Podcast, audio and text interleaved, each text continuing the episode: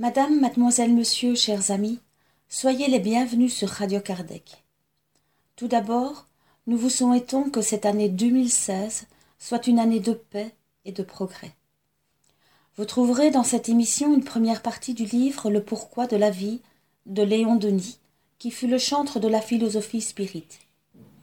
Ce philosophe, né à Fougue le 1er janvier 1846, verra fêter le 170e anniversaire de sa naissance cette année 2016 avec diverses manifestations auxquelles participera Radio Kardec, déjà par la lecture de ce livre, grâce à Michael et avec la participation de Pascal. Léon Denis sera aussi le thème central du 17e symposium pour la francophonie, organisé à Wigimont près de Liège par l'Union Spirit les 28 et 29 mai 2016. Commençons maintenant avec le pourquoi de la vie. Léon Denis, les vies successives, le pourquoi de la vie, ce que nous sommes, d'où nous venons, où allons-nous? Solution rationnelle du problème de l'existence.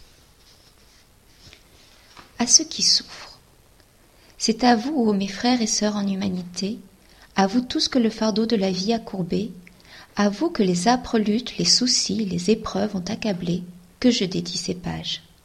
C'est à votre intention, affligée déshéritée de ce monde, que je les ai écrites. Humble pionnier de la vérité et du progrès, j'ai mis en elle le fruit de mes veilles, mes réflexions, mes espérances, tout ce qui m'a consolé, soutenu dans ma marche ici-bas. Puissiez-vous y trouver quelques enseignements utiles, un peu de lumière pour éclairer votre chemin. Puisse cette œuvre modeste être pour votre esprit attristé ce qu'est l'ombre aux travailleurs brûlés du soleil, ce qu'est, dans le désert aride, la source limpide et fraîche, s'offrant au regard du voyageur altéré. Chapitre 1 Devoir et liberté Quel homme, aux heures de silence et de recueillement, n'a jamais interrogé la nature et son propre cœur leur demandant le secret des choses, le pourquoi de la vie, la raison d'être de l'univers. Où est celui qui n'a jamais cherché à connaître ses destinées, à soulever le voile de la mort, à savoir si Dieu est une fiction ou une réalité? Il n'est pas d'être humain, si insouciant soit-il, qui n'ait envisagé quelquefois ces redoutables problèmes. La difficulté de les résoudre, l'incohérence et la multiplicité des théories qu'ils ont fait naître, les déplorables conséquences qui découlent de la plupart des systèmes répandus, tout cet ensemble confus, en fatiguant l'esprit humain, l'a rejeté dans l'indifférence et le scepticisme. Pourtant, l'homme a besoin de savoir. Il a besoin du rayon qui éclaire, de l'espoir qui console, de la certitude qui guide et soutient. Et il a aussi le moyen de connaître, la possibilité de voir la vérité se dégager des ténèbres et l'inonder de sa bienfaisante lumière. Pour cela, il doit se détacher des systèmes préconçus, descendre au fond de soi-même, écouter cette voix intérieure qui parle à tous et que les sophismes ne peuvent tromper, la voix de la raison, la voix de la conscience. Ainsi ai-je fait. Longtemps j'ai réfléchi, j'ai médité sur les problèmes de la vie et de la mort, avec persévérance j'ai sondé ces profonds abîmes. J'ai adressé à l'éternelle sagesse un ardent appel, et elle m'a répondu, comme elle répond à tout esprit animé de l'amour du bien. Des preuves évidentes, des faits d'observation directe sont venus confirmer les déductions de ma pensée, offrir à mes convictions une base solide, inébranlable. Après avoir douté, j'ai cru. Après avoir nié, j'ai vu.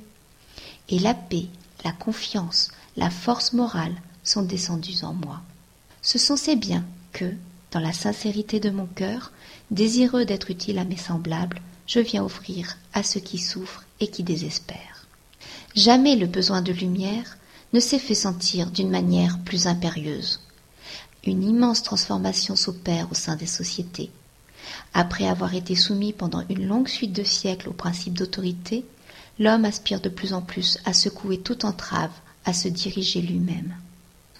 En même temps que les institutions politiques et sociales se modifiaient, les croyances religieuses, la foi au dogme se sont affaiblies. C'est encore là une des conséquences de la liberté dans son application aux choses de la pensée et de la conscience. La liberté dans tous les domaines, tend à se substituer à la contrainte et à l'autorité, à guider les nations vers des horizons nouveaux. Le droit de quelques-uns est devenu le droit de tous. Mais, pour que ce droit souverain soit conforme à la justice et porte ses fruits, il faut que la connaissance des lois morales en vienne régler l'exercice. Pour que la liberté soit féconde, pour qu'elle offre aux œuvres humaines une base sûre et durable, elle doit être complétée par la lumière, la sagesse, la vérité. La liberté, pour des hommes ignorants et vicieux, n'est-elle pas comme une arme puissante entre des mains d'enfants? L'arme, dans ce cas, se retourne souvent contre celui qui la porte et le blesse. Chapitre 2 Les problèmes de l'existence Ce qu'il importe à l'homme de savoir par-dessus tout, c'est ce qu'il est, d'où il vient, où il va, quelles sont ses destinées. Les idées que nous nous faisons de l'univers et de ses lois, du rôle que chacun de nous doit jouer sur ce vaste théâtre, ces idées sont d'une importance capitale. C'est d'après elles que nous dirigeons nos actes. C'est en les consultant que nous assignons un but à notre vie et marchons vers ce but. Là est la base, le vrai mobile de toute civilisation. Tant vaut l'idéal, tant vaut l'homme. Pour les collectivités comme pour l'individu, c'est la conception du monde et de la vie qui détermine les devoirs. Elle fixe la voie à suivre, les résolutions à adopter. Mais, ainsi que nous l'avons dit, la difficulté de résoudre ces problèmes les fait trop souvent rejeter. L'opinion du grand nombre est vacillante, indécise, les actes, les caractères s'en ressentent. C'est là le mal de l'époque, la cause du trouble auquel elle est en proie. On a l'instinct du progrès, on veut marcher, mais pour aller où? C'est à quoi l'on ne songe pas assez. L'homme, ignorant de ses destinées, est semblable à un voyageur qui parcourt machinalement une route sans en connaître ni le point de départ ni le point d'arrivée et ne sait pourquoi il voyage. Qui, par suite, est toujours disposé à s'arrêter au moindre obstacle et perd son temps sans souci du but à atteindre. L'insuffisance, l'obscurité des doctrines religieuses, les abus qu'elles ont engendrés, jettent nombre d'esprits dans le matérialisme. On croit volontiers que tout finit à la mort, que l'homme n'a d'autre destinée que de s'évanouir dans le néant. Nous démontrerons plus loin combien cette manière de voir est en opposition flagrante avec l'expérience et la raison. Disons dès maintenant qu'elle est destructive de toute notion de justice et de progrès. Si la vie est circonscrite du berceau à la tombe, si les perspectives de l'immortalité ne viennent pas éclairer notre existence, l'homme n'a plus d'autre loi que celle de ses instincts, de ses appétits, de ses jouissances peu importe qu'il aime le bien, l'équité. S'il ne fait que paraître et disparaître en ce monde, s'il emporte avec lui dans l'oubli ses espérances et ses affections, il souffrira d'autant plus que ses aspirations seront plus pures, plus élevées. Aimant la justice, soldat du droit, il se croit condamné à n'en voir presque jamais la réalisation. Passionné pour le progrès, sensible aux maux de ses semblables, il s'imagine qu'il s'éteindra avant d'avoir vu triompher ses principes. Avec la perspective du néant, plus vous aurez pratiqué le dévouement et la justice, plus votre vie sera fertile en amertume et en déception. L'égoïsme bien compris serait la suprême sagesse, l'existence perdrait toute grandeur, toute dignité. Les plus nobles facultés, les plus généreuses tendances de l'esprit humain finiraient par se flétrir, par s'éteindre entièrement. La négation de la vie future supprime aussi toute sanction morale. Avec elle, qu'ils soient bons ou mauvais, criminels ou sublimes, tous les actes aboutissent au même résultat. Il n'est pas de compensation aux existences misérables, à l'obscurité, à l'oppression, à la douleur. Il n'est plus de consolation dans l'épreuve, plus d'espérance pour les affligés. Aucune différence n'attend dans l'avenir l'égoïste qui a vécu pour lui seul et souvent aux dépens de ses semblables, et le martyr ou l'apôtre qui aura souffert, succombé en combattant pour l'émancipation et le progrès de la race humaine. La même ombre leur servira de linceul. Si tout finit à la mort, l'être n'a donc aucune raison de se contraindre, de comprimer ses instincts, ses goûts. En dehors des lois terrestres, rien ne peut le retenir. Le bien et le mal, le juste et l'injuste se confondent également et se mêlent dans le néant. et le suicide sera toujours le moyen d'échapper aux rigueurs des lois humaines. La croyance au néant, en même temps qu'elle ruine toute sanction morale, laisse irrésolu le problème de l'inégalité des existences en ce qui touche la diversité des facultés, des aptitudes, des situations, des mérites. En effet, pourquoi aux uns tous les dons de l'esprit et du cœur, les faveurs de la fortune, alors que tant d'autres n'ont en partage que pauvreté intellectuelle, vice et misère Pourquoi, dans une même famille, des parents, des frères, issus de la même chair et du même sang, diffèrent-ils essentiellement sur tant de points? Autant de questions insolubles pour les matérialistes, ainsi que pour bien des croyants. Ces questions, nous allons les examiner brièvement à la lumière de la raison. Chapitre 3 Esprit et matière Il n'est pas d'effet sans cause. Rien ne procède de rien. Ce sont là des axiomes, c'est-à-dire des vérités incontestables. Or, comme on constate en chacun de nous l'existence de forces, de puissances qui ne peuvent être considérées comme matérielles, il y a nécessité, pour en expliquer la cause, de remonter à une autre source que la matière, à ce principe que nous nommons âme ou esprit. Lorsque, descendant au fond de nous-mêmes, nous voulons apprendre à nous connaître, à analyser nos facultés, lorsque, écartant de notre âme l'écume qui y accumule la vie, l'épaisse enveloppe dont les préjugés, les erreurs, les sophismes ont revêtu notre intelligence, nous pénétrons dans les replis les plus intimes de notre être, nous nous y trouvons face à face avec ces principes augustes sans lesquels il n'est pas de grandeur pour l'humanité. L'amour du bien, le sentiment de la justice et du progrès. Ces principes qu'on retrouve à des degrés divers, aussi bien chez l'ignorant que chez l'homme de génie, ne peuvent provenir de la matière, qui est dépourvue de tels attributs.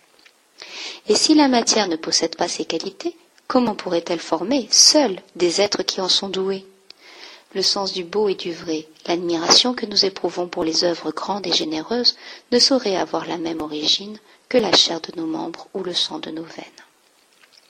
Ce sont plutôt là comme les reflets d'une haute et pure lumière qui brille en chacun de nous, de même que le soleil se reflète sur les eaux, que ces eaux soient troubles ou limpides. En vain prétendrait-on que tout est matière, et quoi Nous ressentons de puissants élans d'amour et de bonté, nous aimons la vertu, le dévouement, l'héroïsme, le sentiment de la beauté morale est gravé en nous. L'harmonie des choses et des lois nous pénètre, nous ravit, et rien de tout cela ne nous distinguerait de la matière. Nous sentons, nous aimons, nous possédons la conscience, la volonté et la raison, et nous procéderions d'une cause qui ne renferme ses qualités à aucun degré, d'une cause qui ne sent, n'aime, ni ne connaît rien, qui est aveugle et muette, supérieure à la force qui nous produit, nous serions plus parfaits et meilleurs qu'elle. Une telle manière de voir ne supporte pas l'examen. L'homme participe de deux natures. Par son corps, par ses organes, il dérive de la matière. Par ses facultés intellectuelles et morales, il est esprit. Disons plus exactement encore au sujet du corps humain que les organes composant cette admirable machine sont semblables à des rouages incapables d'agir sans un moteur, sans une volonté qui les mette en action. Ce moteur, c'est l'âme. Un troisième élément relie les deux autres, transmettant aux organes les ordres de la pensée. Cet élément est le périsprit, matière éthérée qui échappe à nos sens. Il enveloppe l'âme, l'accompagne après la mort dans ses pérégrinations infinies, s'épurant, progressant avec elle, lui constituant une corporéité diaphane, vaporeuse. Nous reviendrons plus loin sur l'existence de ce périsprit, appelé aussi double fluidique. Nota. Depuis quelques années, une certaine école s'efforce de substituer au dualisme de la matière et de l'esprit la théorie de l'unité de substance. Pour elle, la matière et l'esprit sont des états divers d'une seule et même substance qui, dans son évolution éternelle, s'affine, s'épure, devient intelligente et consciente. Sans aborder ici la question de fond qui nécessiterait de longs développements, il faut reconnaître que l'idée qu'on s'est faite jusqu'ici de la matière est erronée. Grâce aux découvertes de Crookes, Becquerel, Curie, Le Bon, la matière nous apparaît aujourd'hui sous des états très subtils et dans ces états, elle revêt des propriétés infiniment variées. Sa souplesse est extrême. À un certain degré de raréfaction, elle se change en force. J'ai le bon a pu dire avec une apparence de raison que la matière n'est que de la force condensée et la force de la matière dissociée. Quant à déduire de ces faits que la force intelligente à un moment donné de son évolution et devient consciente, c'est là encore une hypothèse. Pour nous, il y a entre l'être et le non-être une différence d'essence. D'un autre côté, le momisme est que l'âgne, en refusant à l'esprit humain une vie indépendante du corps et en rejetant toute notion de la survivance, aboutit logiquement aux mêmes conséquences que le matérialisme positiviste et en cours les mêmes critiques. Fin du nota. L'esprit gît en la matière comme un prisonnier en sa cellule. Les sens sont les ouvertures par lesquelles il communique avec le monde extérieur. Mais, tandis que la matière décline tôt ou tard, périclite et se désagrège, l'esprit augmente en puissance, se fortifie par l'éducation et l'expérience. Ses aspirations grandissent, s'étendent par-delà le tombeau. Son besoin de savoir, de connaître, de vivre est sans borne. Tout montre que l'être humain n'appartient que temporairement à la matière. Le corps n'est qu'un vêtement d'emprunt, une forme passagère, un instrument à l'aide duquel l'âme poursuit en ce monde son œuvre d'épuration et de progrès. La vie spirituelle est la vie normale, véritable, sans fin. Nous allons maintenant traverser l'Atlantique, direction le Canada, avec Charles Kempf et Jean-Paul Évrard pour une rencontre avec les centres spirites canadiens car il s'agit bien de francophonie. Cette rencontre et cette conférence avaient pour but de proposer et de mettre à disposition la documentation en français qui pouvait intéresser les Canadiens et ne pas doubler les documents existants. Le thème a principalement porté sur l'action mise en place par le Conseil Spirit International et repris par le mouvement Spirit francophone en direction de l'enfance et de l'adolescence sous les directives de Claudia Werdin.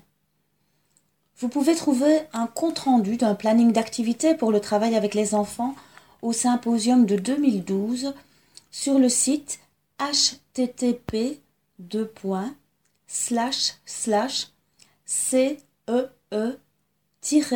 cei.blogspot.fr slash 2013 2005. Cette partie sera complétée par une deuxième intervention lors de notre prochaine émission. Donc on voudrait vous remercier pour cette occasion donc aujourd'hui de pouvoir vous parler sur les deux thèmes que vous avez choisis, dont le premier donc en 45 minutes c'est de vous parler du travail d'évangélisation et des enfants, comme l'a dit Monique, un travail que vous êtes en train d'initier ici alors, qui sommes-nous? Jean-Paul, je te laisse peut-être te présenter. Non, commence peut-être d'abord, comme tu parleras plus que moi, je te ferai un petit peu. D'accord. Donc, euh, Jean-Paul Évrard, euh, comme vous le voyez, président du, du mouvement Spirit francophone. Le mouvement Spirit francophone, ben, c'est au sein du Conseil Spirit international, auquel Jean-Paul appartient aussi, puisqu'il est deuxième trésorier. On s'est rendu compte que, euh, vu je dirais, la dispersion géographique des pays, qu'il fallait faire des coordinations régionales. Et on a vu aussi que, considérant la diversité des langues, qu'il fallait aussi faire des coordinations linguistiques.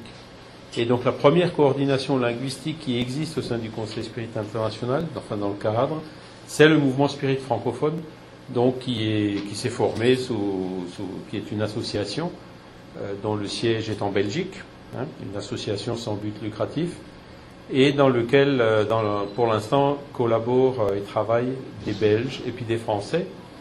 Le but étant justement de, mettre à disposition de, tous les pays francophones. Donc notre but, c'était essentiellement l'Afrique au départ, mais euh, c'est aussi, bien sûr, en Europe, il y a la Suisse, il y a le Luxembourg, ici, il y a le Québec. Euh, en plus des pays d'Afrique. Hein. donc, euh, un travail euh, assez étendu qu'on réalise dans la langue française. Comme on va vous le montrer.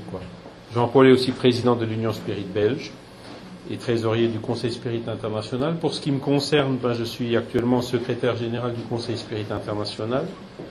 Je suis coordinateur donc régional pour l'Europe pour le Conseil Spirit International. Et euh, il y a un petit centre d'études Spirit Léon Denis dans la ville de Tannes. Donc c'est en Alsace, pour ceux qui connaissent un petit peu la France, pas loin de la frontière avec la Suisse et avec l'Allemagne, euh, qui existe maintenant depuis euh, bientôt 20 ans. Voilà. Alors, donc pour vous reparler un petit peu du mouvement Spirit International, du Conseil Spirit International, vous êtes un groupe, hein, le Centre d'études Spirit Fraternité. Les groupes euh, généralement se constituent, se regroupent entre eux dans une fédération nationale. Et les fédérations nationales ont décidé aussi en 92 de se regrouper entre elles pour créer une fédération internationale. Donc c'est l'origine du Conseil Spirit International, c'est ça. C'est les, spirites des différents pays qui ont choisi de se regrouper euh, pour euh, échanger des idées, pour euh, s'enrichir les uns les autres, pour collaborer, pour s'aider, etc. Avec un but commun qui est donc l'étude et la diffusion et la mise en pratique du spiritisme, tel que codifié par Alan Kardec. Vous voyez ici l'adresse du, du site internet. Il existe en quatre langues, donc il y a l'anglais, le, français, le portugais et la quatrième langue, c'est quoi? L'espagnol. Et donc là, on, va le faire aussi progressivement dans d'autres langues quand on aura ces coordinations linguistiques, parce que tout ça, ça représente effectivement beaucoup de travail, de traduction, on met toutes les nouvelles, les news. Alors forcément, ben, il faut beaucoup de bras pour euh, y arriver, quoi. Alors le mouvement spirit francophone, donc j'en ai parlé un petit peu. Tu veux peut-être ajouter quelque chose par rapport à ce que j'ai dit, Jean-Paul? Non, tu as dit ce que je voulais dire. Disons que ben, ce qu'on essaie, c'est d'être un élément fédérateur. On se rend compte que bon, c'était pas prévu de le présenter ici puisqu'on a deux autres thèmes. Il y a qu'un slide. Hein. On se rend compte qu'il y a différentes euh, traductions qui ont été faites, différents documents qui ont été établis, soit euh, au départ du Conseil Spirit international et puis traduit en français, soit directement fait dans le cadre du mouvement spirit francophone grâce à la participation déjà de personnes de différents pays de la francophonie, et que ces documents-là ne sont pas connus, ni des responsables, et encore moins des personnes travailleurs dans les groupes. Donc, on vient de faire déjà ici, euh, sur les 15 jours, 3 semaines qui ont précédé, des échanges de courriels avec quelques responsables euh, du Québec, et nous allons faire une liste complète de tout ce qui existe en français de manière à ce que les responsables puissent les, mettre à disposition et informer leurs membres. On fait aussi un travail de divulgation. Je ne sais pas si, par exemple, vous savez que euh, le mouvement francophone organise le 8e congrès de médecine et spiritualité ici, euh, à, ici, à Lille. Donc, ça fait 8 ans que ça existe. Est-ce que quelqu'un sait que ça fait 8 ans que le mouvement francophone organise des congrès? Non, voilà. Donc, c'est quand même des choses qui sont importantes à savoir. Est-ce que vous savez qu'il existe Radio Kardec en français? Non. Regard Spirit en français. Donc ce sont des vidéos, soit des extraits de conférences du congrès, soit des extraits de conférences de conférenciers qui viennent en Belgique, parfois des autochtones, parfois des brésiliens. Donc voilà, il y a tout un ensemble de documentation qui est à disposition. Il y a aussi un blog qui a été fait dans le cadre de la divulgation pour les enfants. Donc Claudia Werdin euh, gère la, coordination au niveau européen. Donc c'est un bloc qui est multilingue et non une partie, il y a aussi des documents en français. Voilà, c'est un peu pour ça qu'on est là aujourd'hui, c'est pour dire il y a des choses qui existent, il y a du travail à faire. On s'est rendu compte aussi en donné que des traductions de certains documents avaient été faits en Belgique et puis ils ont été faits en France aussi. Si on ne communique pas, on ne sait pas que ça existe, on fait deux fois le travail, alors qu'il y a énormément de travail à faire et qu'il y a peu d'ouvriers dans la moisson. Donc autant savoir qui fait quoi et mieux se coordonner et partager les ressources de manière à être plus efficace. Oui. C'est sur le web, oui, on n'a pas les moyens de... Ah, si, vous, si vous allez sur le site du lmsf.org, vous aurez les liens vers euh, toutes ces choses-là. Alors là, Jean-Paul, ici que quelques exemples. Il y a aussi une encyclopédie spirit où vous avez 200 euh, livres, euh, les revues Spirit de 1858 jusqu'à 1907, euh, tout en téléchargement gratuit. Et il y, a des, y a des, photos Spirit, enfin il y a plein de choses qu'on essaye de faire et de développer donc dans le cadre de la francophonie et puis qui sont bien sûr à votre disposition. Oui, tous les livres qui ne sont plus édités parce qu'ils ne sont plus rentables, mais qui sont libres de droit, ben, ils sont digitalisés là depuis des années. Et ça a aussi été un travail énorme. Il y a des personnes qui, page par page, ont scanné les livres et ils les ont mis à disposition de tout le monde. Donc c'est pratique aussi quand on veut donner des cours ou faire des extraits, reprendre des extraits, parce qu'on fait beaucoup plus facilement des recherches sur un document informatique que sur un document papier. Voilà, c'est là à disposition. plus alors sorte d'autres brochures. Si on a le temps, euh, j'ai avec moi euh, quelques pages qui représentent justement le site du mouvement francophone, le site du blog pour les enfants. Je pourrais vous montrer ça après si, si ça vous intéresse. Voilà. Donc ensuite, pour ce qui est aussi important à dire, c'est pour tout ce qui est euh, mouvement francophone ou Conseil Spirit International, euh, on, est tous habitués à ces organisations verticales, pyramidales, avec euh, le haut qui commande le bas, etc.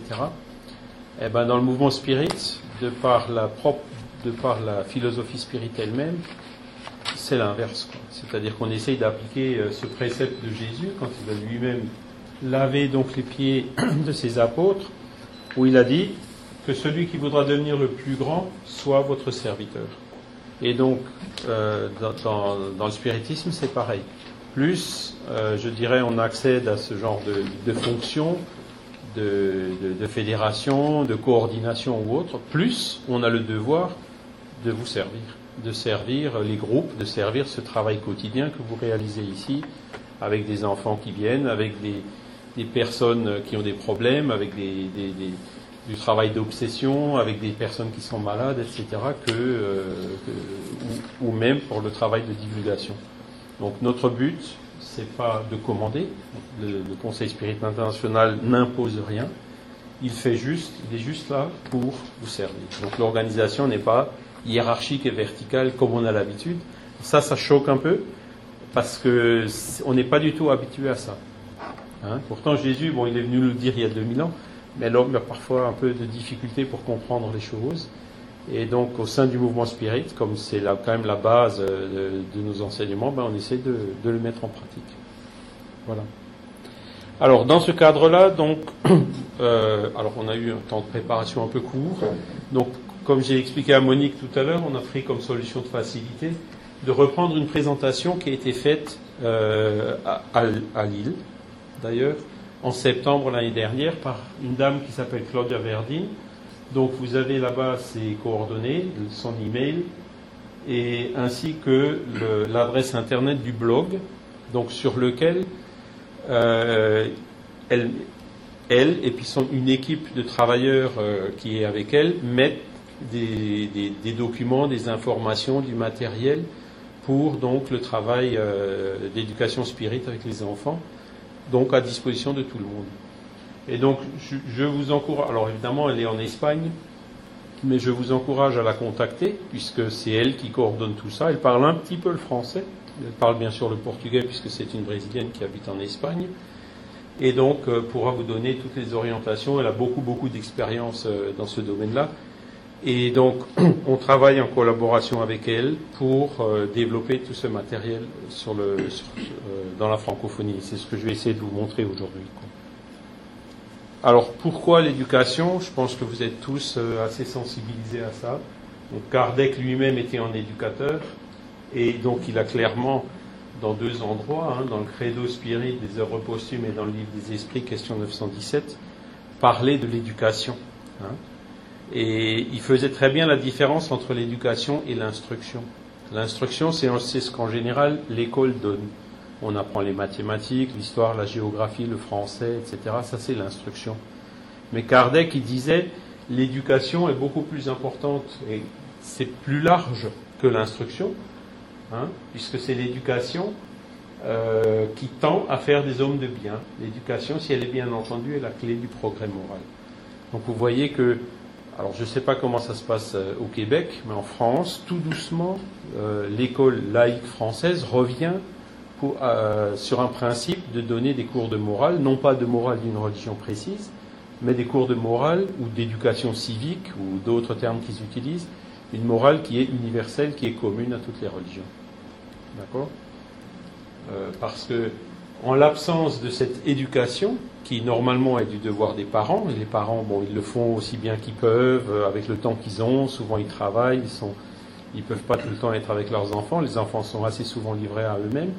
Ben, si, si les parents ne le font pas, et si l'école le fait pas, ou si les enfants ne peuvent pas trouver d'un groupe spirit où ils peuvent avoir ce genre de choses, quelque part ils sont un peu livrés à eux-mêmes, et ce sera pour eux beaucoup plus difficile après de pouvoir euh, trouver les bons chemins.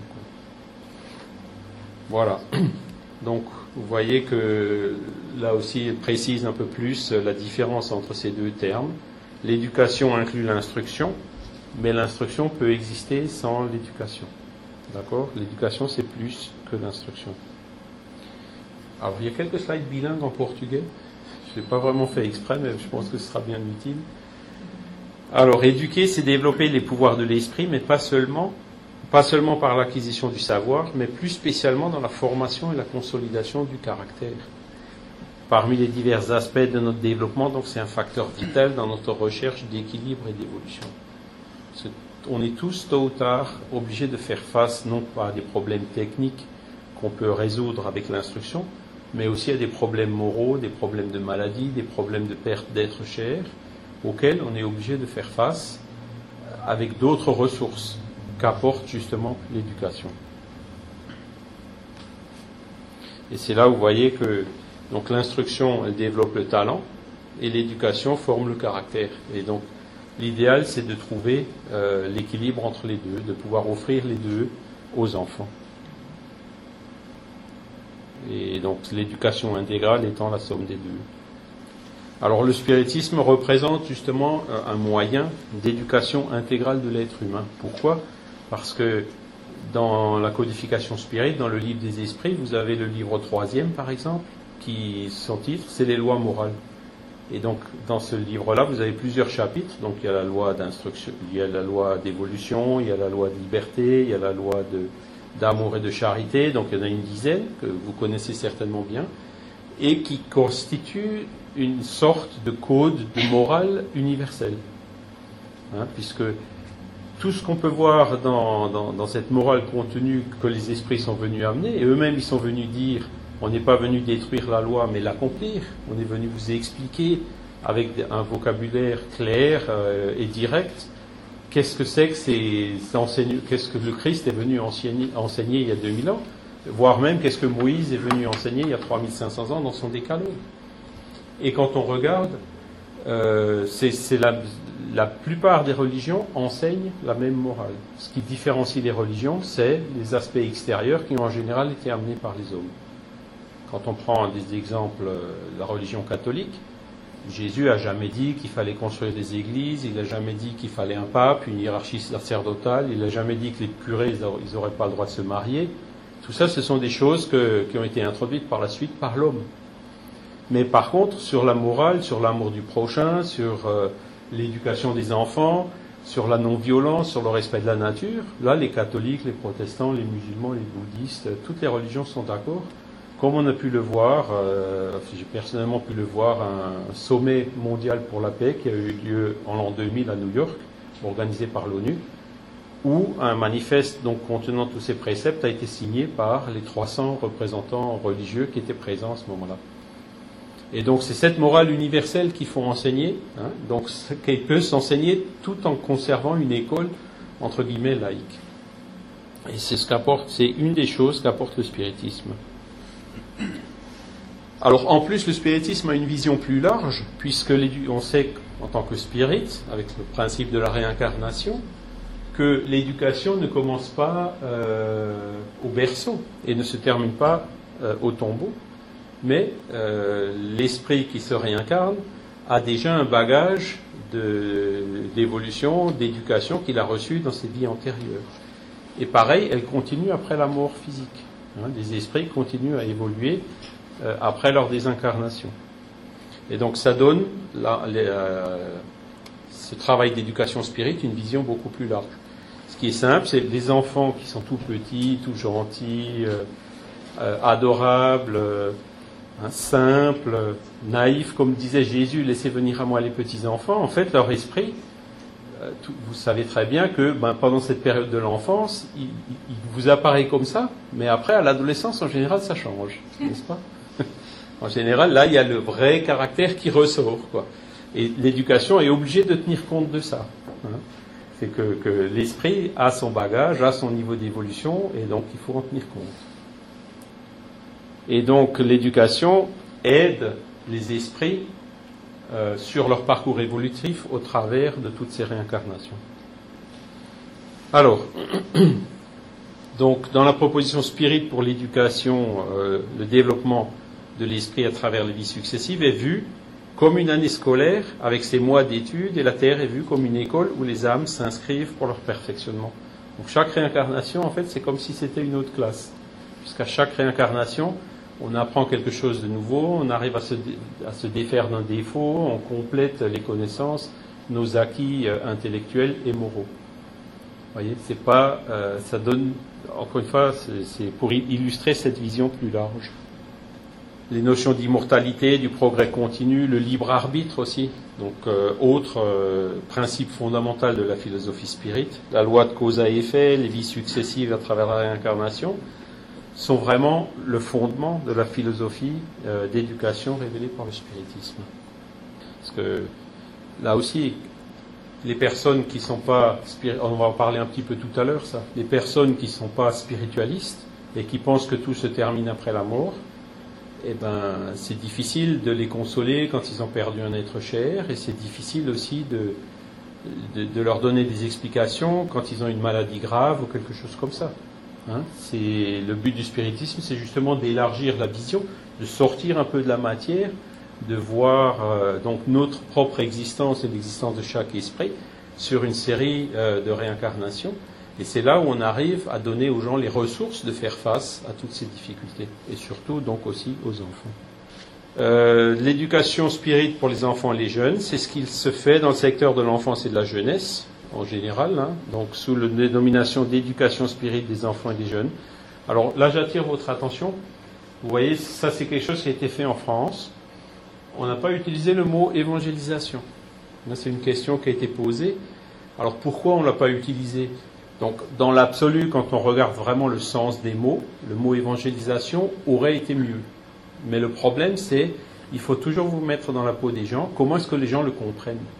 Et le, le, mot évangélisation, en France du moins, et en Belgique aussi, en Europe en général, sonne mal. Pourquoi? Parce que Dès qu'il y a le mot évangélique, on pense, euh, je dirais, à des religions euh, chrétiennes un petit peu, euh, comment on va dire, sectaires ou intégristes ou dogmatique. Au pied, au pied de la lettre, au, vraiment aux écrits plus que sur le fond, etc. Donc le mot évangélisation sonne mal. Les gens, ça, peut les repousser, voyez. Donc c'est pas une question d'essayer de plaire ou pas, c'est juste une question de faire de sorte que les gens comprennent qu'est-ce que fait euh, l'évangélisation. Et c'est pour ça qu'on a préféré changer l'expression en mettant éducation spirit. C'est pas tout à fait tout à fait le même sens, mais c'est quand même très très proche et ça dit quand même très clairement quel est le but. Donc on ne se cache pas, il n'y a rien de c'est juste une question d'adapter le langage à la perception et à la compréhension des gens. Est-ce que j'ai été clair? Alors ça, c'est ce qui a été conçu donc euh, par un petit groupe euh, de francophones qui se sont penchés sur le sujet. Peut-être ici, euh, à Montréal ou au Québec, c'est peut-être un peu différent. Donc encore une fois, comme je l'ai dit tout à l'heure, on vous apporte ce genre de choses comme une proposition, on le met à votre disposition. Maintenant, vous êtes libre de l'adapter en fonction des spécificités de la culture, des particularités aussi au Québec. Vous voyez, on, apporte en fait des idées et puis on vous explique, euh, voilà pourquoi on a, on a, on l'a écrit comme ça. D'accord? Mais vous voyez très bien que dans la définition, c'est clairement le but de, de ce qu'on appelle euh, en portugais évangélisation, hein, du travail qui, que beaucoup d'entre vous certainement connaissent euh, de, votre expérience et de votre vécu au Brésil où ça se pratique énormément. Alors il y a beaucoup de gens qui m'ont dit mais c'est quoi? Ça, consiste en quoi? Et en fait, si vous emmenez vos enfants dans du périscolaire, euh, euh, je ne sais pas si ça existe ici, dans des garderies ou des choses comme ça, bon bah les enfants ils font des activités, ils font des dessins, des coloriages, des découpages, des fusées, ils font euh, un certain nombre d'activités comme ça. Bah, l'évangélisation en fait c'est exactement la même chose, sauf que derrière chaque activité il y a un petit contenu moral respecte ton, copain, euh, aide quand tu peux aider, euh, respecte les animaux, etc. Vous voyez? C'est la seule, différence qu'il y a, c'est que on y ajoute un petit contenu moral. Par contre, les activités que font les enfants dans le travail d'éducation spirit est ludique au même titre que ces activités qu'ils peuvent faire dans des centres aérés ou, des, organisations comme vous devez en avoir ici aussi. Alors, les connaissances sont présentées aux élèves, voyez, par des situations pratiques de la vie. Donc, euh, effectivement, quand il y a des dynamiques de groupe qui se font, où, les élèves se trouvent dans des situations où justement un est amené à aider l'autre, ou le plus grand qui est amené à aider le plus petit, celui qui a compris qui est amené à expliquer à celui qui n'a pas encore compris. Vous voyez, des situations pratiques de la vie. Et la méthode, car la méthodologie employée cherche à faire de sorte que l'élève réfléchisse et tire ses propres conclusions sur les thèmes traités, car c'est ainsi que l'apprentissage sera vraiment effectif et réel. Et là, vous reconnaissez certainement, pour ceux qui, connaissent un peu la pédagogie, les principes, euh, notamment de Pestalozzi, que Kardec il avait suivi euh, dans son parcours d'éducateur euh, avant que, enfin, quand il s'appelait encore Rivail, quoi, avant qu'il devienne Kardec. En amenant les élèves dans la nature, les amener à observer, les amener à, déduire eux-mêmes, à conclure eux-mêmes, donc qui était vraiment la meilleure méthode pour les faire apprendre. Donc l'enfant est un esprit créé par Dieu, tantôt incarné, tantôt euh, comme esprit, sur ce parcours évolutif. Donc là, vous voyez ce schéma qui illustre un peu ce que je vous disais tout à l'heure. Voilà. Et cette âme qui recommence sa nouvelle existence dans un corps, eh ben, c'est un esprit qui a du vécu, qui, derrière l'innocence de l'enfant, souvent se cache un esprit euh, millénaire millénaire. Voilà. Et donc le but principal de la réincarnation, c'est pourquoi est-ce qu'on se réincarne? Donc là aussi, Kardec et les esprits l'expliquent bien. C'est de, le rééduquer. Quand l'enfant arrive, après la réincarnation, les enfants sont un peu comme des éponges. Ils absorbent tous les enseignements, tout ce que les parents leur disent, mais pas seulement ce que les parents leur disent, l'exemple aussi que les parents leur donnent. Et cette période de l'enfant jusqu'à entre la naissance et l'âge de 7-8 ans, c'est vraiment celle où euh, ils sont le plus ouverts à recevoir ce genre d'enseignement. Et ça, vous l'avez certainement tous constaté, c'est quand vous parlez à vos enfants, euh, par exemple, de la réincarnation. Je vous cite juste un exemple. Notre gamin, on avait un chien quand notre fils avait 2-3 ans, le chien est mort. Alors il dit, mais papa, le chien, il est allé où? Alors, ben, c'est un peu difficile à trois ans de lui parler de réincarnation, mais en, utilisant des mots simples du genre, ben écoute, le chien, il est allé euh, au ciel, hein, son corps, euh, il est parti, et puis bientôt, il va, se, il va revenir dans un petit chien. Le sourire de l'enfant est immédiat, quoi, parce qu'ils acceptent ces enseignements avec, avec, avec la, naturalité. Ils n'ont pas encore ces blocages qu'on peut avoir par la suite. Voyez pour, expliquer la réincarnation et pour convaincre euh, de la réincarnation à l'âge adolescent ou même à l'âge adulte, c'est beaucoup plus difficile. Ça demande plus de temps, plus de réflexion et tout. Alors que les enfants, c'est immédiat. Donc vous leur passez des enseignements comme celui-ci, vous leur passez des enseignements comme la non-violence, ou des enseignements pour euh, aider les prochains, pour le partage et tout ça, là ils vont les absorber. Après, quand ils arrivent à l'adolescence, donc rééduquer, c'est justement leur redonner cette éducation hein, dont, ils ont, dont ils auront eux-mêmes besoin après dans leur vie. Une fois qu'ils sont adolescents, ils peuvent complètement changer, se rebeller contre ça, mais les petites graines qui ont été semées dans cette première période de l'enfance, qui est extrêmement importante, ils vont les garder. Même si à l'adolescence, euh, en, portugais, ils se sentent contre, hein, ou aborrecentes, on dit aussi, ils se rebellent un peu contre ces choses-là, euh, ça reste quand même en eux. Et tôt ou tard, ce, qu'ils ont en eux, ça leur servira justement pour leur évolution, pour faire face aux situations qu'ils vont rencontrer dans la vie. Donc, des choses qui sont déterminantes pour son existence actuelle et même pour ses vies futures. Et donc, c'est cette délicatesse qui les rend malléables, accessibles au conseil de ceux qui ont le devoir de les faire progresser. Alors ça, il faut l'utiliser, bien sûr, pour le bien, et c'est pour ça que le travail d'évangélisation ou d'éducation spirituelle est extrêmement important, pour pas rater cette occasion. Malheureusement, quand on regarde ce qui se passe dans certains pays d'Afrique et tout, c'est aussi utilisé à mauvais escient. Hein. vous avez euh, des, enfants qui sont forcés à apprendre le courant euh, à la trique. Il se passe des choses abominables. Et là, vous voyez très bien que ce, qui sont, ce qui est en train de se faire, c'est extrêmement mauvais, parce que les enfants, au lieu de leur semer les bonnes graines quand ils sont petits, on leur donne déjà des idées comme ça qui feront que ben, plus tard, euh, ils auront beaucoup plus de tendances, beaucoup plus de, je dirais, de risques de tomber dans des actes extrêmes comme on peut les voir en ce moment, comme on a pu le voir en France euh, au début de cette année, en Belgique l'année dernière, ou en Syrie, ou au Nigeria, ou ailleurs.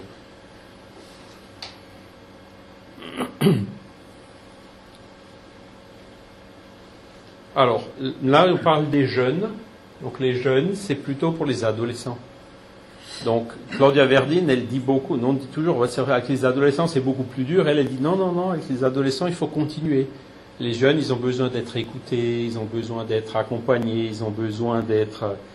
Hein, ils, ont cessé d'être enfants, mais ils sont encore un adulte. Et donc, chez les jeunes ou les adolescents, il est encore possible de corriger, de compenser certaines insuffisances au niveau de l'éducation qu'ils n'ont pas reçue chez l'enfant euh, quand ils étaient plus jeunes.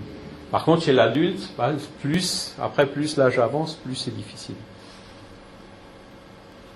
Voilà. Alors l'homme sera ce que l'on aura fait de son enfance. Hein.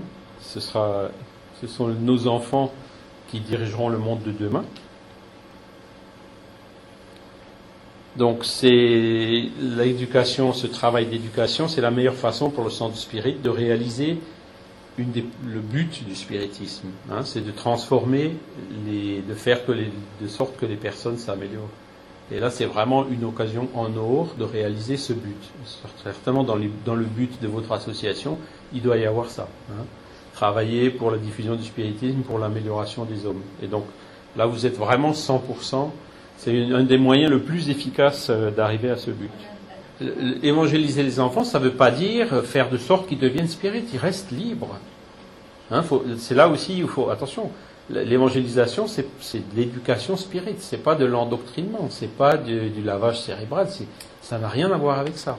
Voyez Et il y a beaucoup d'enfants qui ont été évangélisés qui, qui après veulent plus savoir de spiritisme, du moins dans cette vie ou du moins pendant une période.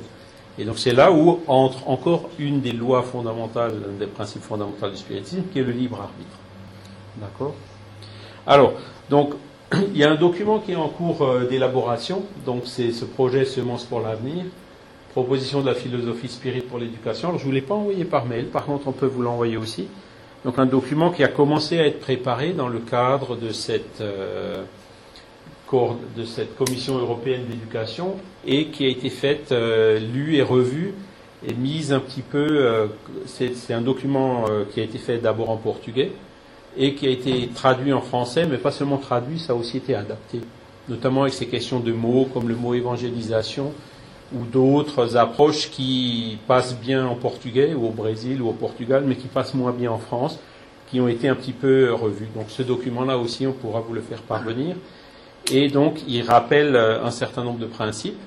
Et il va un peu plus loin, puisque euh, il explique non seulement bon, pourquoi il faut faire le travail d'évangélisation, pourquoi c'est important, mais il commence déjà à donner un plan, un petit peu du cours, euh, pour le mettre en œuvre de façon pratique. Donc vous voyez ici l'objectif principal de ce travail, qui, qui, tient compte des jeunes, mais aussi de la famille. Donc là, on touche aussi à la question que vous avez soulevée tout à l'heure des parents.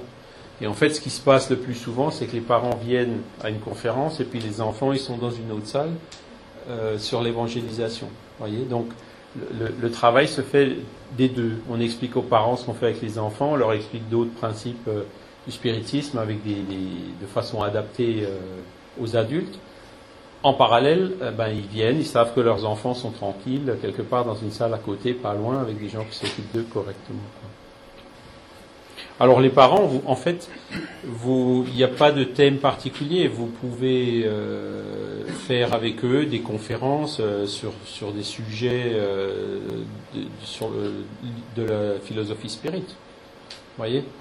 Il n'y a pas de sujet particulier. Bon, on peut insister par exemple sur des sujets comme la famille, hein, comme euh, l'éducation par exemple.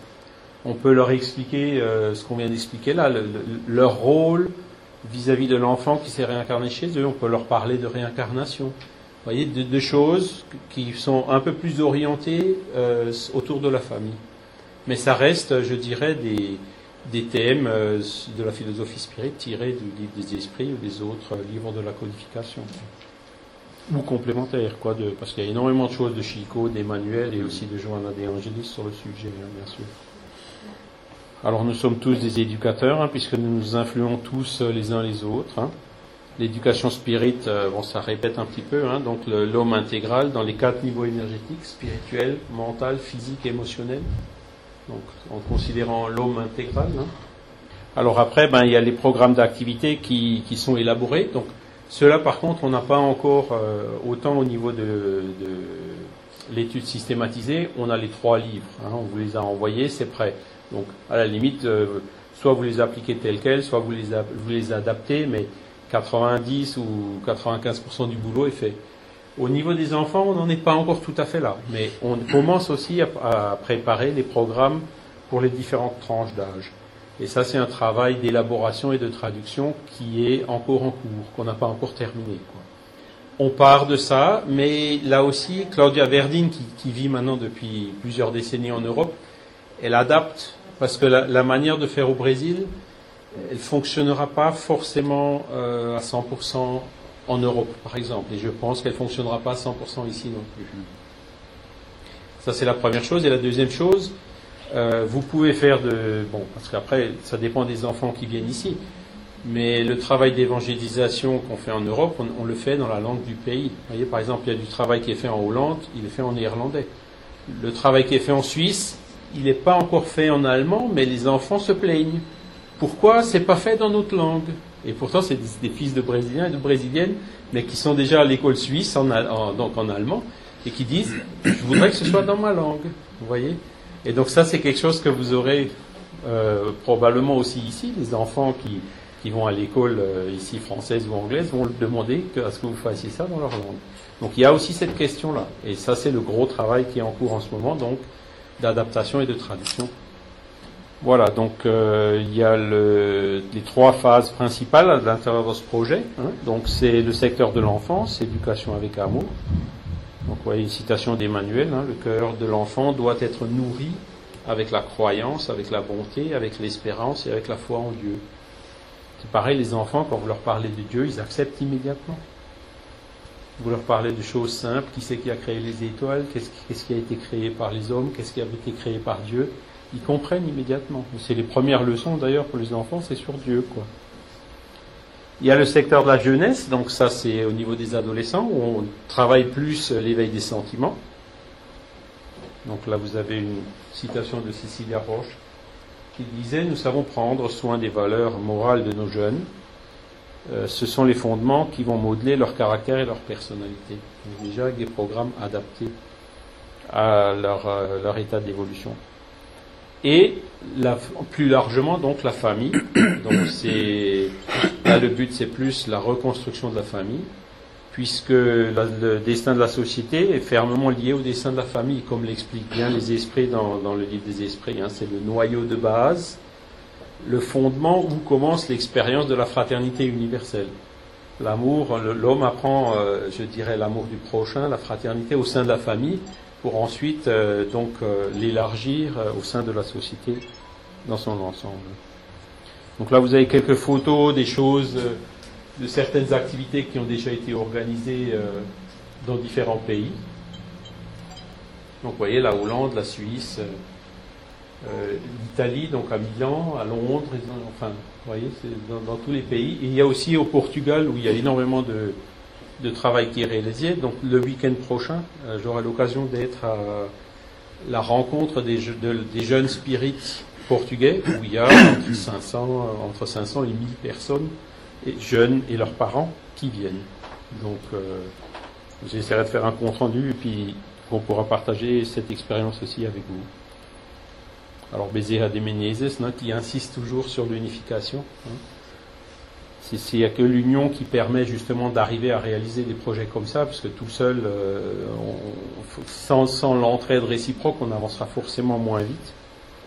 Et les enfants qui nous, préviennent clairement, hein, notre avenir dépend de vous, mais le nôtre aussi dépend d'eux. Parce qu'encore une fois, eux, ce sera eux demain qui dirigeront le monde. Hein. Et nous, on viendra se réincarner quand eux ils seront adultes. ça se trouve, eux, ils vont nous éduquer, ou leurs enfants à eux vont nous éduquer, nous, hein, quand on, quand se, réincarnera. Quoi. Voilà. Alors, c'était ce qu'on avait préparé. Alors, euh, on a passé, je crois, les 40 minutes, 45 minutes. Est-ce que vous avez des questions déjà sur cette première partie? Donc, j'avais noté ici une des remarques que l'on a euh, en Europe, je veux dire Europe du Nord, hein, c'est par exemple qu'on considère que c'est un formatage, l'éducation enfantine. Moi, je dirais que non. D'une part, c'est fait de manière euh, où on respecte le libre arbitre, c'est fait de manière ludique, et en plus, on est dans une société qui, au départ, nous formate dès le départ. Qu'est-ce qu'on constate aujourd'hui? Un enfant né, il a à peine né, il est déjà catalogué. À X mois, il va recevoir des petits pots, à X mois, il va recevoir des langes, et ainsi de suite.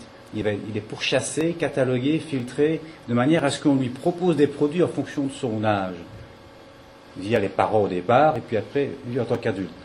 Pourquoi est-ce qu'on accepterait de subir un formatage qui n'a qu'un seul intérêt, qui est un intérêt matériel et financier, alors qu'ici, c'est simplement une éducation. Une éducation qui est, malheureusement, par beaucoup de parents, je parle en Europe, je ne sais pas ici, reportée sur l'école, mais l'école, c'est une éducation totalement insuffisante, pour la simple et bonne raison que il arrive régulièrement qu'on a des enfants qui sont médiums, médiums patents.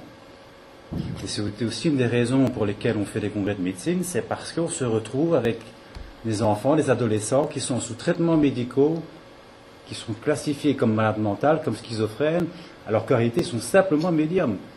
Moi j'ai eu des, personnes qui sont venues chez moi, donc au centre spirit, et qui me disent, moi j'étais petite, je voyais passer les esprits, et heureusement ces parents étaient spirites, ils trouvaient ça tout à fait normal. Mais j'ai eu d'autres cas où l'enfant est arrivé chez moi à, 17 ans et ses parents voulaient l'interner parce qu'ils voyaient des esprits.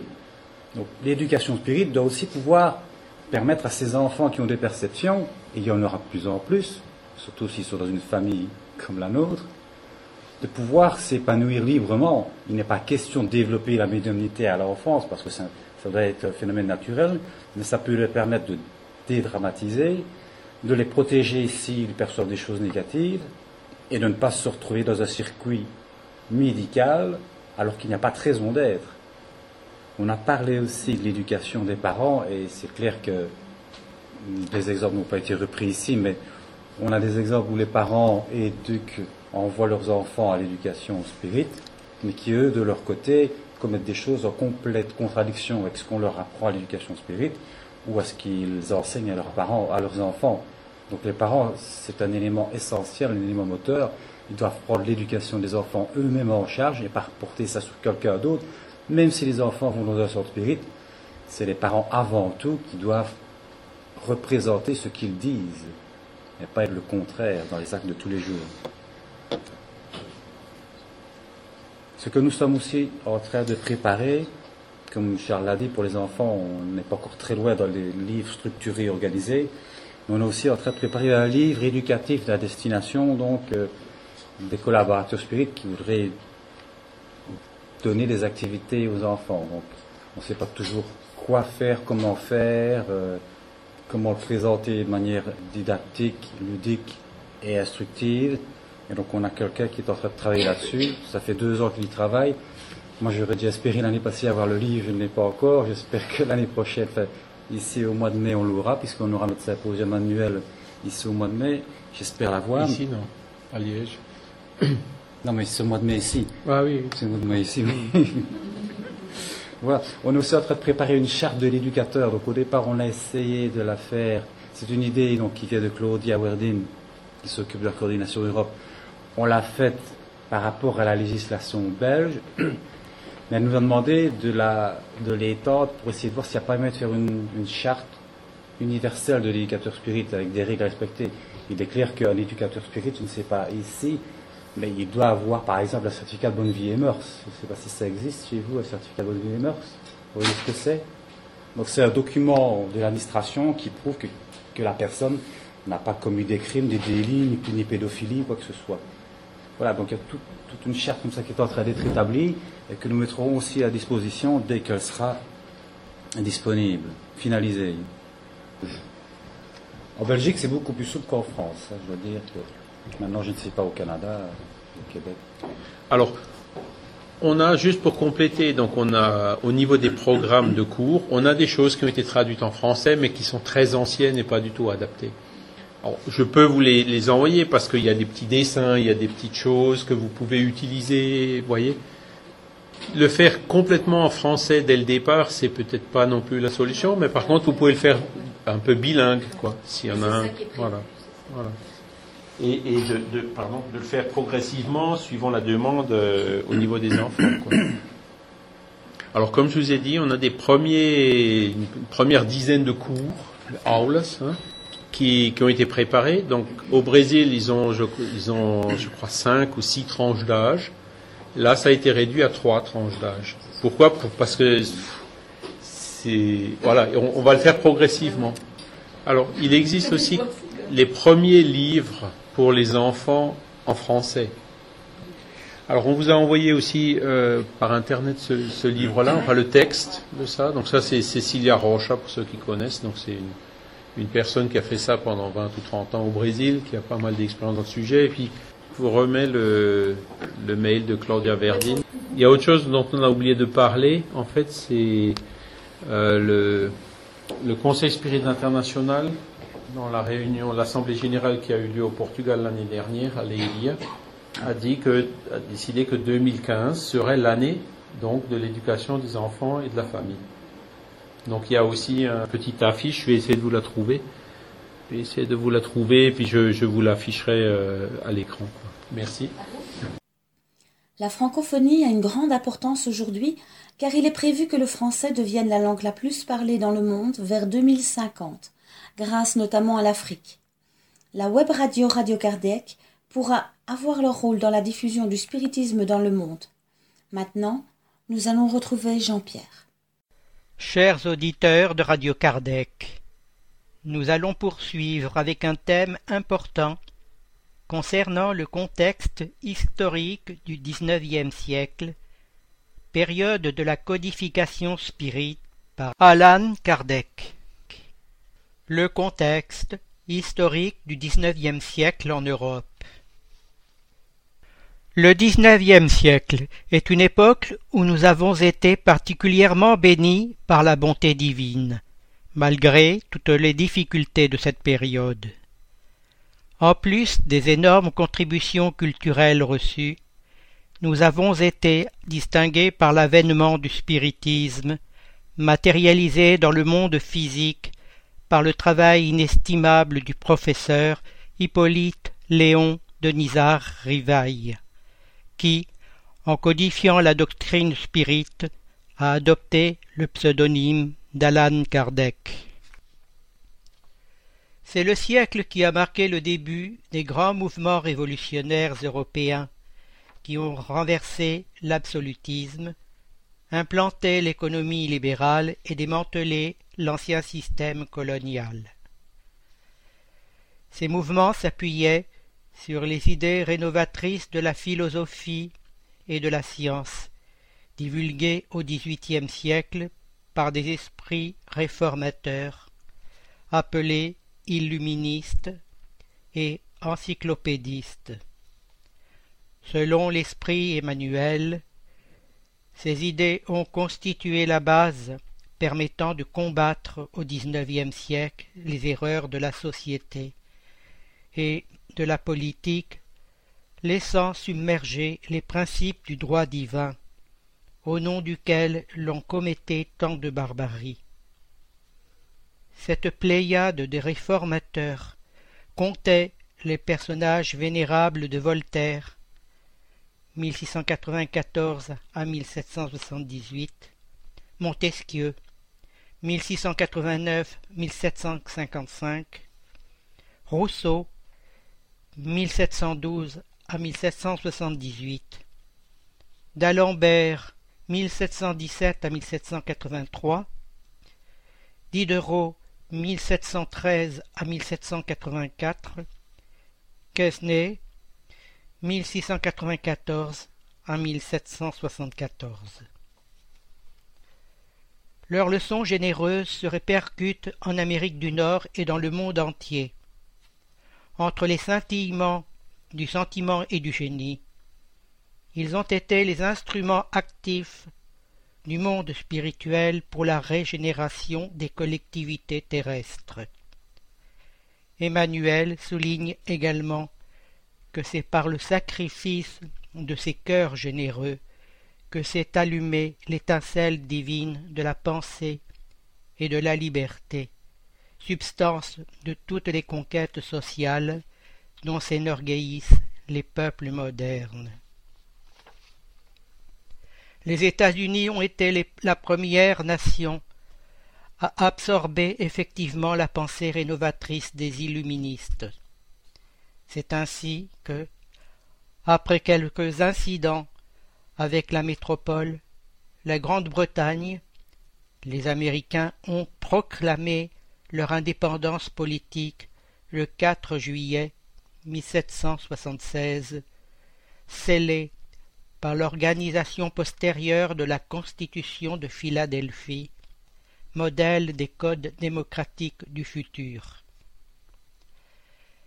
L'indépendance américaine a eu de grandes répercussions en France, où elle a éveillé le plus vif enthousiasme chez les Français, humiliés par d'intenses difficultés après le règne extravagant de Louis XV. La conséquence en a été l'enclenchement du puissant mouvement révolutionnaire en 1789, la Révolution française considérée comme la marque séparant l'âge moderne de la période actuelle, la contemporaine.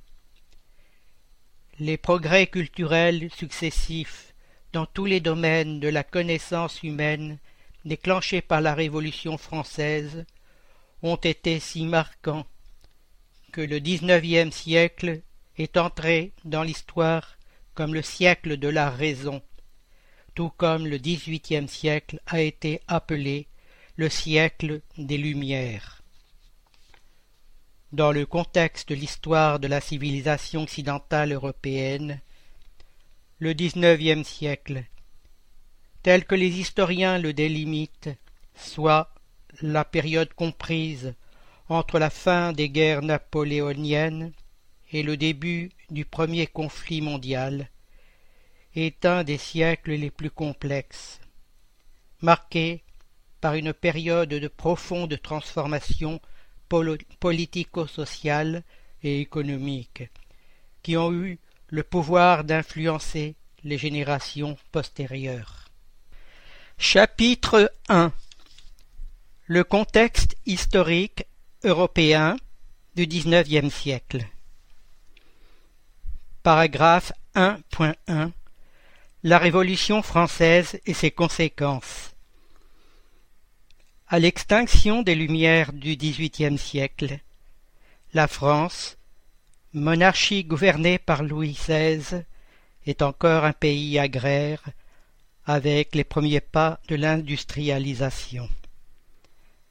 La société française est constituée de trois groupes sociaux de base le clergé, la noblesse et la bourgeoisie. Le clergé, également appelé le premier État, représente 2% de la population totale et est exempté d'impôts. Il y a une grande différence de niveau entre le haut clergé, d'origine noble et possédant d'importants revenus provenant des rentes ecclésiastiques, et le bas clergé, d'origine plébéienne, réduit à sa propre subsistance.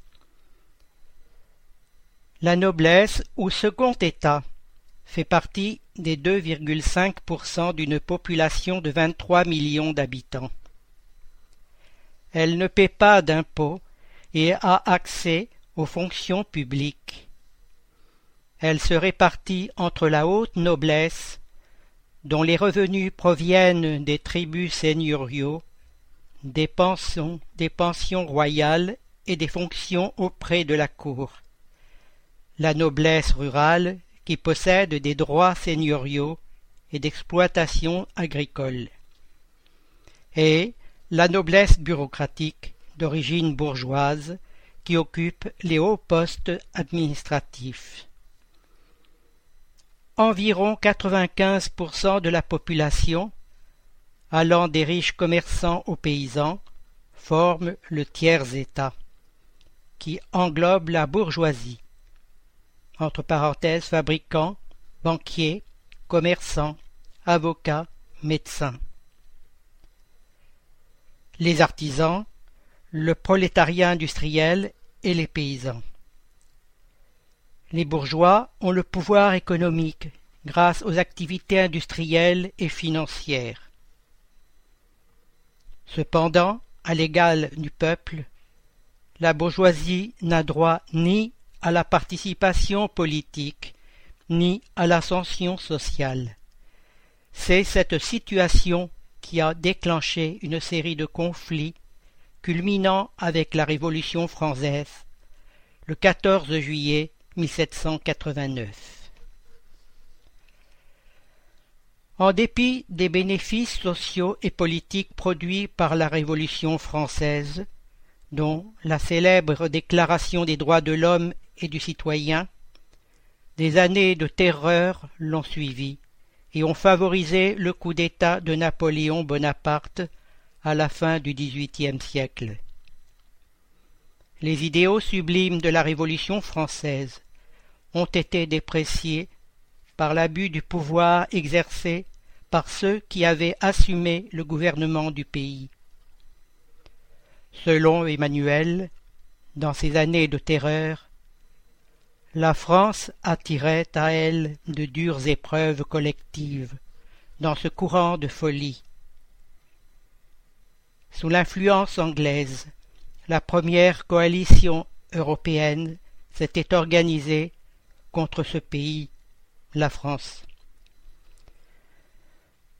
Dans le monde spirituel, les génies de la latinité se réunirent sous la bénédiction de Jésus, implorant sa protection et sa miséricorde envers la grande nation égarée. Celle qui fut la courageuse et simple fille de Don Rémy, Jeanne d'Arc, revint dans l'ambiance de l'ancienne patrie, commandant de grandes armées d'esprits consolateurs, afin de réconforter les âmes affligées et d'ouvrir de nouveaux chemins. De nombreuses caravanes d'êtres flagellés, hors de leur prison matérielle, ont été conduites par elle vers les contrées d'Amérique pour des réincarnations régénératrices de paix et de liberté.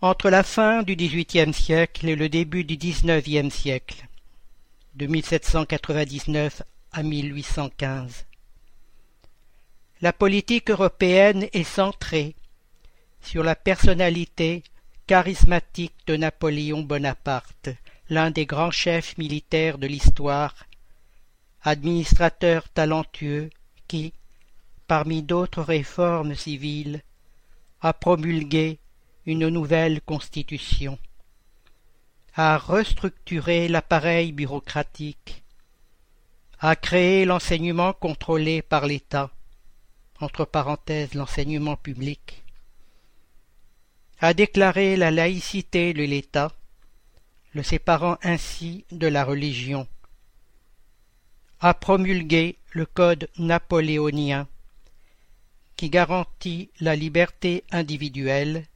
l'égalité devant la loi, le droit à la propriété privée, le divorce et adopter le premier code commercial. Au sujet des actions de cet empereur français, Emmanuel nous rappelle que les activités de Napoléon étaient peu liées aux idées généreuses qui avaient conduit le peuple français à la Révolution. Son histoire est parsemée autant de traits brillants que de traits obscurs, ce qui montre que sa personnalité oscillait généralement entre les forces du bien et du mal.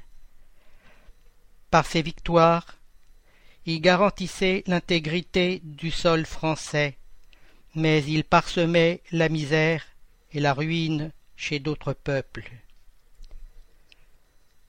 Dans l'accomplissement de sa tâche, il organisait le code civil, établissant de belles formules du droit, mais pillait et insultait l'émancipation sacrée d'autrui, par l'action de ses armées, pour l'absorption et l'annexion de plusieurs peuples. Son front de soldat peut être couronné pour le monde de traditions glorieuses, car il a été un missionnaire du haut, bien que traduit par ses propres forces. Après Napoléon, la France a traversé une nouvelle période de transformation historique par l'adoption de plusieurs principes libéraux de la Révolution, comme l'égalité des citoyens devant la loi, la liberté de culte et, en plus de toutes les conquêtes politiques et sociales, par l'instauration d'un régime de responsabilité individuelle dans le mécanisme de tous les départements de l'État. L'Église, habituée aux actions arbitraires dans sa forme dogmatique, a dû reconnaître la limitation de ses pouvoirs auprès des masses, se résignant dans cette nouvelle situation. Le mouvement démocratique en France mélange la politique et la littérature. Ainsi, de nombreux écrivains se sont engagés dans la lutte politique et sociale par leurs œuvres et leurs actions. Lamartine et Victor Hugo ont été élus députés. Lamartine, qui a beaucoup contribué à l'avènement de la République, étant même devenu chef du gouvernement provisoire, Beaucoup de ces écrivains, comme Zola, militants pour la cause républicaine ou socialiste. Sous le régime de la Restauration, les questions les plus importantes sont celles d'ordre politique. Le Parti libéral exige l'application de la lettre entre parenthèses Constitution et un élargissement de la liberté qu'elle garantit. Les libéraux, comme Stendhal et Paul-Louis Courrier, sont anticléricaux. Chateaubriand devient libéral et prévoit l'avènement de la démocratie. Paragraphe 1.2 La révolution industrielle et ses répercussions. Une autre révolution Initiée en Angleterre au milieu du XVIIIe siècle, la révolution industrielle a entraîné de profondes transformations dans la société, modifiant la physionomie des relations humaines au sein et à l'extérieur du pays. Elle a servi de levier au progrès technologique que nous vivons actuellement, par l'invention de machines et d'équipements toujours plus sophistiquée. Elle a favorisé le développement des relations internationales, en particulier dans les domaines économiques, commercial et politiques, transformant le monde en un village global. Elle a conduit à l'urbanisation de regroupements humains et à la construction des propriétés rurales modernes. Elle a développé le réseau de communication de courte et de longue distance, principalement par l'emploi intelligent de l'énergie électrique et de l'électronique. Elle a étendu les moyens de transport, en particulier aériens et maritimes. Elle a favorisé les recherches médicales et sanitaires dans la lutte contre le contrôle des maladies épidémiques ce qui a augmenté l'espérance de vie. Mais la révolution industrielle a aussi produit plusieurs distorsions et certains maléfices, en quelque sorte prévisibles si l'on considère le retard moral relatif de notre humanité. Les principaux maléfices produits par la révolution industrielle découlent essentiellement des relations travaillistes, malheureusement caractérisées par l'exploitation du travail et par les mauvaises conditions de sécurité et d'hygiène du travail à divers niveaux. Soulignons que les idéaux de la Révolution française et les principes de la révolution industrielle se sont répandus comme une traînée de poudre sur tout le continent européen, stimulant les révolutions libérales qui incitaient la bourgeoisie et les travailleurs à des actions contre le pouvoir constitué. L'Europe du XIXe siècle ressemble à une chaudière en constante ébullition, affectant la vie quotidienne des personnes en raison des changements constants dans le domaine des idées, dans l'organisation des institutions, dans la définition des formes de gouvernement, et en vertu des luttes politiques et sociales, des conquêtes scientifiques et technologiques, des organisations éducatives, des questionnements religieux et philosophiques. Paragraphe 1.3 Manifestations artistiques et culturelles du XIXe siècle Les activités artistiques et culturelles du XIXe siècle ont une prédominance romantique. Le romantisme influence les idées politiques et sociales adoptées par la bourgeoisie révolutionnaire de la première moitié du siècle, associant les manifestations romantiques aux idéaux de liberté, d'égalité et de fraternité. L'inspiration de l'artiste romantique se faisait auprès des personnes simples par une manifestation anti-élitiste et anti-aristocratique. On recherchait la culture populaire et le folklore pour la production de peintures, de sculptures et de pièces musicales. Les œuvres romantiques épiques soulignent l'héroïsme. Les idées artistiques étaient directement liées à la réalité des luttes politiques et sociales de l'époque.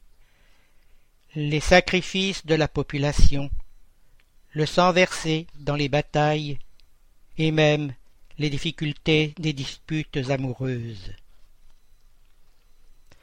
Dans la production littéraire, soulignons en Allemagne le poète Goethe, 1749 à 1832, qui, dans Faust, une de ses plus importantes œuvres, rehausse la liberté individuelle, thème repris dans ses autres travaux. Victor Hugo occupe une place exceptionnelle dans l'histoire des lettres françaises. Une grande partie de son œuvre est populaire grâce aux idées sociales qu'il diffuse et par les sentiments humains, nobles et simples, qu'elle met en valeur. Dans le livre Napoléon le Petit, Victor Hugo critique le gouvernement de Napoléon III dans Les Misérables, il dénonce, comme personne ne l'avait fait, l'état de pénurie des pauvres. Les exemples dans les arts plastiques, inspirés du classicisme gréco-romain, sont l'Arc de Triomphe et les colonnes existant à Paris, construites sous l'ordre de Napoléon. Jacques Louis David, 1746 à 1828, a légué à la postérité le fameux tableau sur l'assassinat de Jean-Paul Marat, l'un des leaders de la Révolution française. Le peintre français Eugène Delacroix, 1798 à 1863, leader du mouvement romantique dans la peinture française, fait sur le tableau La liberté, le portrait d'une femme qui, brandissant le drapeau tricolore français, mène le peuple pendant les journées révolutionnaires dramatiques. Le domaine des compositions musicales subit une vie revolte. Le virtuose du siècle antérieur est remplacé par des interprétations musicales ayant une forte empreinte émotionnelle. La musique des romantiques n'était pas seulement une œuvre d'art, mais aussi un moyen de communication avec l'état d'âme. Les grands compositeurs romantiques captent et exécutent des pièces musicales qui soulignent le moment politique. Parmi les compositeurs qui illustrent ce lien, Richard Wagner, 1813 à 1883. La composition musicale Lohengrin révèle la forte influence des socialistes utopiques et des révolutionnaires de l'époque. Beethoven, 1770 à 1827, rend hommage à Napoléon Bonaparte dans sa neuvième symphonie. La rhapsodie hongroise de Liszt, 1811 à 1886, et les polonaises de Chopin, 1810 à 1849, sont de véritables pamphlets de manifestations nationalistes. Le nationalisme dans la production des opéras de Rossini, 1792 à 1868. Bellini, 1801 à 1835, et Verdi, 1813 à 1901, transmet un appel poignant à l'unification de l'Italie. L'apparition de cette forme d'opéra détermine le passage de la musique de chambre à la musique des grands théâtres, où un grand nombre de personnes pouvaient avoir accès au spectacle. L'idéalisme romantique s'oppose au réalisme, qui professe le respect des faits matériels et étudie l'homme selon son comportement et dans son milieu, à la lumière des théories sociales et physiologiques. Des écrivains réalistes comme Stendhal, Balzac, Flaubert et naturalistes comme Zola ont écrit des romans aux prétentions scientifiques. Zola imite la méthode scientifique expérimentale du biologiste Claude Bernard. Dans la moitié du XIXe siècle, la peinture européenne subit une transformation déclenchée par le mouvement impressionniste. Les peintres impressionnistes vise à capter le quotidien de la vie urbaine et des champs, saisissant sur les toiles les impressions des effets de lumière sur la scène souhaitée. Les peintres les plus importants de ce mouvement sont Édouard Manet, 1832 à 1883, Claude Monet, 1840 à 1926, Renoir, 1841 à 1920, Cézanne, 1839 à 1906, et Degas, 1834 à 1917. Paragraphe 1.4 Manifestations philosophiques, scientifiques, politiques, religieuses et sociales du XIXe siècle. Selon Emmanuel, la philosophie n'a pas échappé à ce torrent rénovateur. En s'alliant aux sciences physiques, les sciences de l'âme n'ont pas toléré la supériorité des dogmes assurbes de l'Église. Les confessions chrétiennes, tourmentées et divisées, ont vécu dans leur temple un combat de mort. Loin de donner l'exemple de cette fraternité du Maître divin, elles se livraient à tous les excès de l'esprit sectaire. La philosophie alors réfugié dans son négativisme transcendantal, en appliquant à ses manifestations les mêmes principes que ceux de la science rationnelle et matérialiste. 1788 à 1860, est une démonstration éloquente de son pessimisme, et les théories de Spencer, 1820 à 1903, et de Comte, 1798 à 1857, illustrent nos affirmations malgré la sincérité avec laquelle elles ont été lancées dans le champ des idées.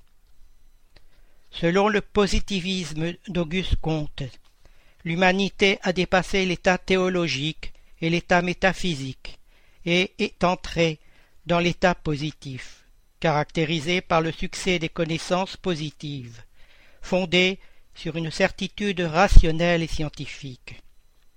Ces idées conduisent aux exagérations du scientisme, où la foi dans la science devient une véritable foi. On croit qu'elle va résoudre tous les problèmes, élucider tous les mystères du monde, rendre inutile la religion et la métaphysique. Cet enthousiasme est révélé dans la fameuse œuvre littéraire de Renan, L'avenir de la science. Les idées anarchiques et les idéologies socialistes de la société de l'époque ont encore des répercussions de nos jours. L'anarchisme est un ensemble de doctrines qui préconisent l'organisation de la société sans aucune forme d'autorité imposée. Il considère l'État comme une force coercitive qui empêche les individus de jouir de la pleine liberté. La conception moderne de l'anarchie naît avec la révolution industrielle et avec la révolution française. À la fin du XVIIIe siècle, William Godwin, 1756 à 1836, développe la pensée anarchique dans le livre Enquiry Concerning Political Justice. Au XIXe siècle apparaissent les deux courants principaux de l'anarchisme, avec une action marquante dans la mentalité des peuples. La première, dirigée par le français Pierre-Joseph Proudhon, 1809 à 1865, affirme que la société doit structurer sa production et sa consommation en de petites associations basées sur l'aide réciproque entre les personnes. Selon cette théorie, les changements sociaux se réalisent sur la base de la fraternité et de la coopération. Le russe Mikhail Bakounine, 1814 à 1876, est l'un des principaux penseurs de l'autre courant, également appelé collectivisme. Il défend l'utilisation de moyens plus violents pour la transformation de la société et propose la révolution universelle soutenue par les paysans. Il affirme que les réformes ne peuvent se faire qu'après que le système social existant ait été détruit. Les travailleurs espagnols et italiens sont notablement influencés par Bakounine, mais le mouvement anarchiste dans ces pays est écrasé par l'apparition du fascisme.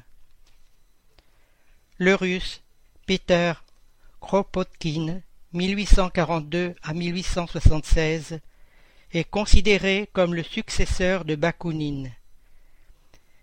Sa thèse est connue sous le nom d'anarcho-communisme et se fonde sur l'abolition de toutes les formes de gouvernement en faveur d'une société communiste régulée par la coopération mutuelle entre les individus et non celles provenant des institutions gouvernementales. Ces idées ont entraîné l'apparition du communisme marxiste, qui, du socialisme scientifique, s'est transformé en critique du régime capitaliste sur la base du matérialisme historique. Ainsi, en 1848, le manifeste du Parti communiste, écrit par les Allemands Karl Marx 1818 à 1883 et Friedrich Engels, 1820 à 1895, affirme que le communisme serait l'étape finale de l'organisation politico-économique humaine. La société vivrait en un collectivisme sans division de classe et sans État coercitif. Mais pour arriver au communisme, les marxistes prévoient un stade intermédiaire de l'organisation, le socialisme, qui instaurerait une dictature du prolétariat pour garantir la transition. Ces mouvements politiques ont fait face aux pratiques religieuses conduites par l'Église catholique qui, déviée des principes moraux de l'établissement d'un empire spirituel dans le cœur des hommes, se rapproche trop des nécessités politiques de la noblesse régnante en Europe.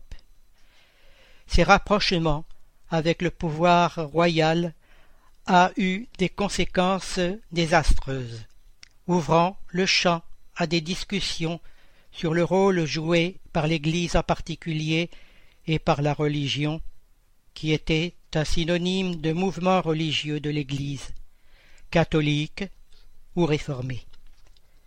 Erreur qui persiste de nos jours dans la pensée religieuse de la majorité des Européens. Dans ce contexte est apparu le catholicisme social, mouvement créé par Lamennais, qui recherchait un idéal de charité et de justice selon les enseignements de l'Église. Lamennais a rompu avec l'Église et s'est ouvertement déclaré socialiste. Lacordaire et Montalembert se soumettent sans abandonner l'action généreuse, entre parenthèses charité La fragilité démontrée par l'Église catholique devant ces attaques a ouvert le champ à l'expansion des doctrines divulguées par les Églises réformées. En vérité, la propagation du protestantisme en Europe et en Amérique, de même que la multiplicité des interprétations doctrinales apparues au long de son évolution historique, se produisait depuis le XVIe siècle.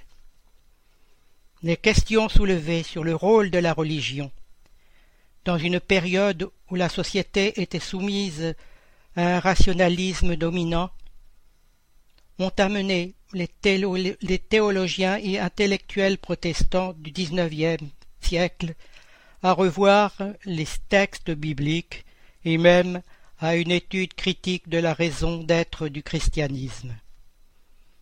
C'est à ce moment historique que sont apparues les théories du salut par la foi, dogmes considérés indispensables à l'expérience religieuse de chaque personne et au besoin social de l'homme de croire en Dieu et de le sentir. Dans le domaine de la science, les changements étaient significatifs, fondamentaux pour le progrès scientifique et technologique des jours futurs.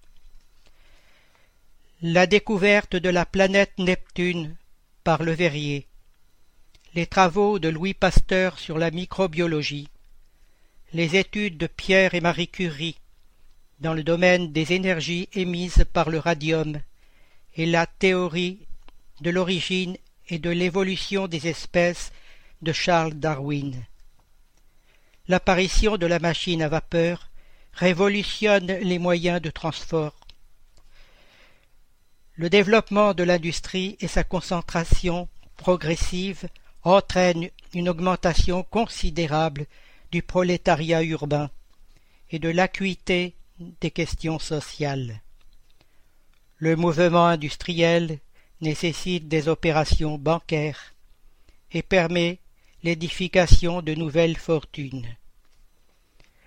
La riche bourgeoisie accélère son ascension et devient la classe dominante, force politique et sociale. L'argent est un thème littéraire de premier ordre, inspirant des auteurs peignant l'insolence de ses privilèges ou la misère de ses victimes. En opposition avec toutes les périodes précédentes, la période de 1830 à 1914 correspond à l'apogée du progrès scientifique. Les conquêtes de cette époque ont été nombreuses et ont dévasté plus profondément les secrets des choses et révélé la nature du monde et de l'homme en y projetant une lumière insoupçonnée jusqu'alors. Le progrès scientifique phénoménal de cette époque a résulté de plusieurs facteurs. Il est dû, dans une certaine mesure, aux stimuli de la révolution industrielle, à l'élévation du niveau de vie et au désir de confort et de plaisir. Toutefois, une révolution différente a également marqué cette époque. Nous parlons de la révolution morale proposée par le spiritisme naissant. Le dix-neuvième siècle a suscité un torrent de lumière sur la face du monde, menant tous les pays vers des réformes utiles et précieuses. Les leçons sacrées du spiritisme allaient être entendues par l'humanité souffrante. Jésus, dans sa magnanimité, allait partager le pain sacré, diviser de l'espérance et de la croyance entre tous les cœurs. Alan Kardec, dans sa mission d'éclaircissement et de consolation, était accompagné d'une pléiade de compagnons et de collaborateurs, dont l'action régénératrice ne se limitait pas aux problèmes doctrinaux, mais couvrait tous les secteurs de l'activité intellectuelle du XIXe siècle. Chers auditeurs, nous verrons à la prochaine émission la définition et le but du spiritisme ou doctrine spirit. Chers auditeurs, l'émission se termine. Nous demandons au Centre Spirit francophone de bien vouloir nous faire parvenir toutes les informations que nous pouvons relayer activités, dates, conférences, etc. par mail à l'adresse suivante radio at lmsf.org. C'est avec plaisir que nous en informerons les auditeurs.